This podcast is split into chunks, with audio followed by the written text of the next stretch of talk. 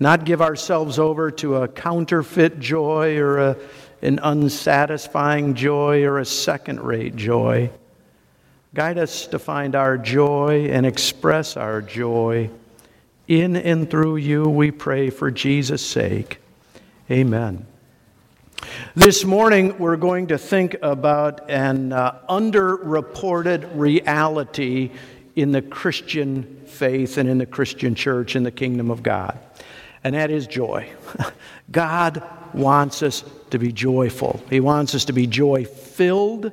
Uh, God has not called us to be His people to make us miserable and to be downcast and kind of down in the mouth.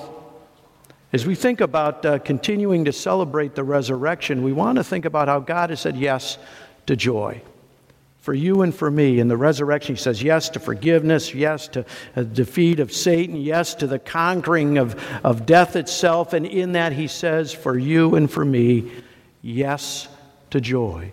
Uh, Jesus said this. This is from uh, John 15. He said, uh, That my joy may be in you and that your joy may be full. In the Psalms, it says, Sorrow may last for the night, but joy comes in the morning. And Jesus came so that you and I might have great joy. We're going to be looking at this passage from John chapter 15.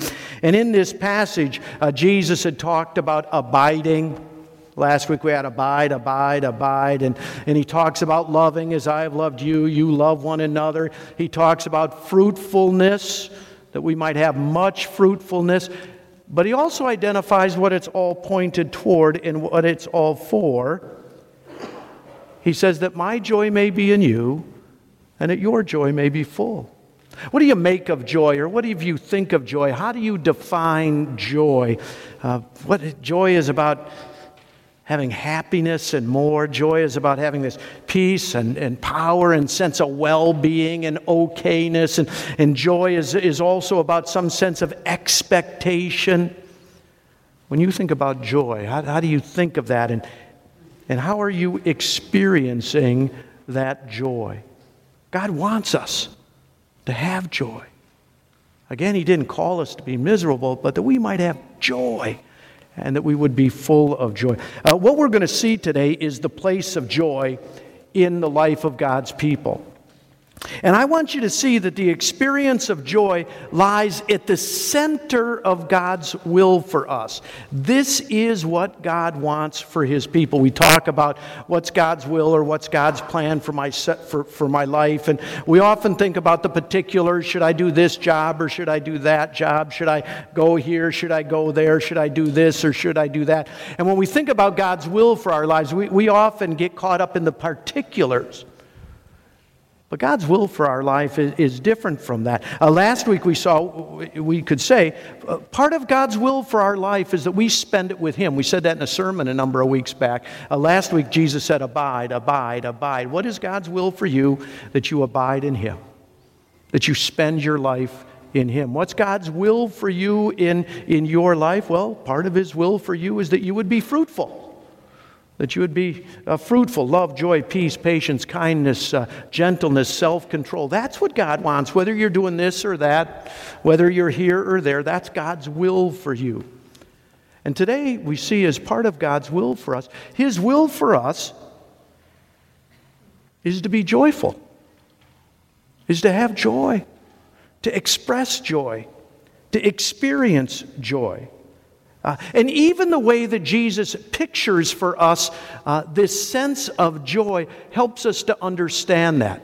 Uh, he talks about fruitfulness. And when he talks about fruitfulness, he said, I'm the vine, you are the branches, remain in me, I'll remain in you, and you'll bear much fruit. Uh, the fruit in the vine and the branches that he's talking about are grapes.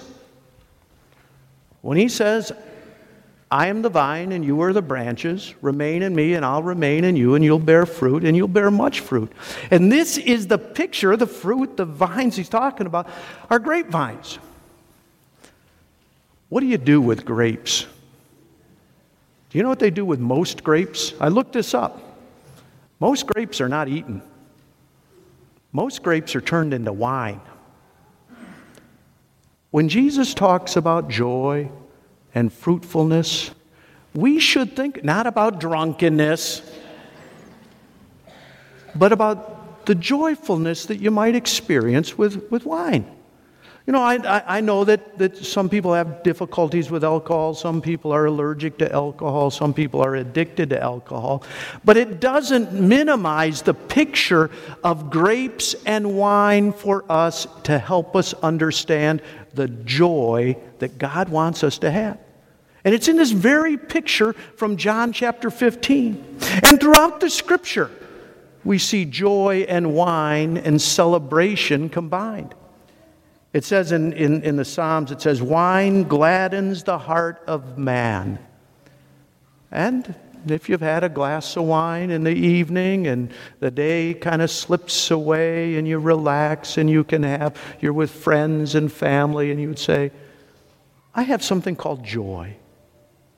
That's what Jesus came to bring for us, not through the wine, but through himself. And this is a picture throughout the scripture. Uh, heaven is described in the joy that comes from wine. Uh, in heaven, it says that we will have this is Isaiah 25 a feast of well aged wine. It says it's going to be the, the finest of meats, the richest of meats, and the finest of wines. This picture of joy is it's connected with wines. Uh, we are at the end of John, John chapter 15, and this is uh, kind of a farewell discourse that Jesus is giving to us as he talks about fruitfulness and remaining and joy. Do you remember how John started out the Gospel of John? If you go back to the beginning of the Gospel of John and look at the very first sign that Jesus gave to us uh, to give us a picture of what the kingdom is like, you remember where that was and what it was, don't you? It was a wedding feast. And they had run out of wine. And so Jesus provided wine, lots of it. In fact, it says, But you have kept the good wine until now. Jesus was showing us from the beginning of his ministry what the kingdom is like. And it's, it's like a wedding feast and the joy and the gladness that we have at a wedding feast. Uh, he was criticized for this. Uh, think about how much Christians are criticized for being down in the mouth and grumpy. Wouldn't it be better if we were being criticized for being glad and, and happy and filled with joy? That's what they said about Jesus. They said, uh, you know, John the baptizer was very austere. Uh, uh, he, would, he would fast and, and ate the crickets and the wild honey, but they complained about Jesus because they said he came eating and drinking. He provided wine. Lots of wine. He described the kingdom that way. Uh, there are a number of times throughout the scripture that Jesus describes the kingdom of heaven like a wedding feast. It says, it's like a king who prepared a wedding banquet. You go to a wedding banquet and you have a great time, and the wine is flowing, and the friends are talking, and it's a place that's filled with joy. That's what God wants for you and me. Jesus came. He says that we might have His joy, not the world's joy, not drunkenness kind of joy, but His joy and have it to the full. That's why He said that you should go and bear fruit and that your fruit should abide. Now, think about the picture. You and I are to bear fruit, bear fruit that abides. And what happens with this fruit? It's turned into wine and brings joy. That's what Jesus wants for you and me and from you and me. That we would have joy, great joy in Him, and share that joy with the people around us. Uh, this morning, I want us to consider the path to joy. Uh, all through the passage, John chapter 15, Jesus is pointing us to a joy. The path to joy, first and foremost, is Jesus. God says yes in Easter. He says yes in Jesus. He says yes to the forgiveness of your sins. He says yes to death being swallowed up. He says yes to Satan being defeated. And he gives to you and me victory in Jesus. He is the center of our joy. Anything else is going to let you down. Anything else, anyone else, if you find your joy in anything or anyone else, it's going to be like, uh, uh, what was it years ago, Boone's Farm, or uh, two buck chuck. Did it go up to three buck chuck? I don't know. Or I don't know what kind of cheap wines there might really be, but all of them leave you with a headache in the morning and they're going to let you down. And anything that's not Jesus, if you try to find your joy there, it's going to leave you with a headache and let you down. The path to joy is Jesus. Jesus and his love to us. Here's what Jesus said He said, As the Father has loved me, so I have loved you. Abide in my love. That's where our joy is.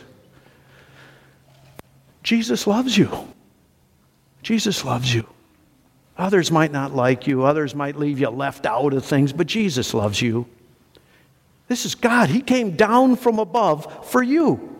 He came down into this world to rescue you. And He went up on the cross for you to take away all of your sin and all of your guilt, to make things right between you and your Heavenly Father. And right now, Jesus is ascended back up into heaven and He's, he's getting a room ready.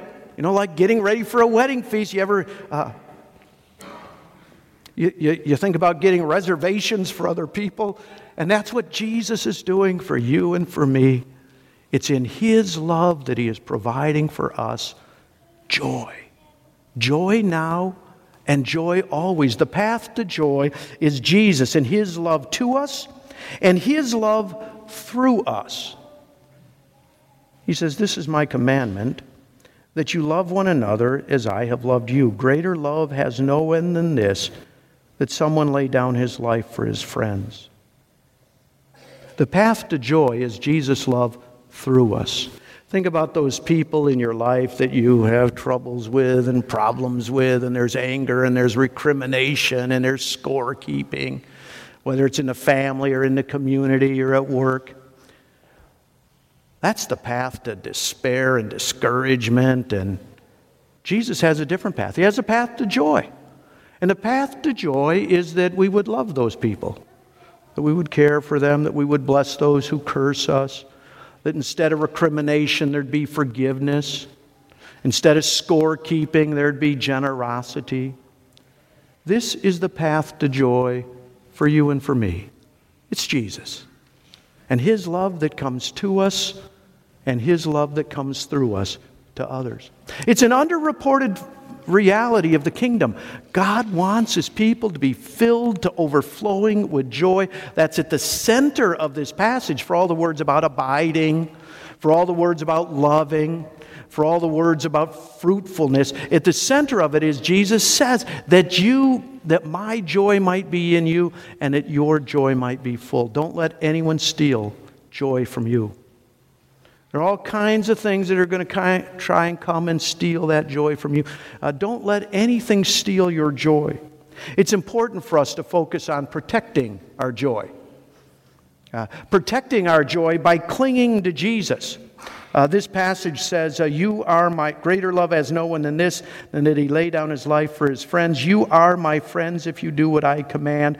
No longer do I call you servants, for the servant does not know what his master is doing, but I have called you friends. For all that I have heard from the Father, I have made known to you. Cling to your friend's love to sustain you. How are you going to have joy in this life? Uh, how are you going to maintain joy in this life? It's all about clinging to Jesus. Well, that's what he said. Remain, stay, hang in there, hold on. Like Peter uh, falling down in the water. When did he get into trouble? He was walking on the water. Things were going well as long as he was looking at Jesus. But once he looked at the troubles around him, that's when he started to sink. You want joy in your life? Keep your eyes focused on Jesus. Cling to His love, that friend's love for you. And that will sustain you from the world's resentment. I mean, it is difficult to follow Jesus. There are challenges, there are pains, there are difficulties.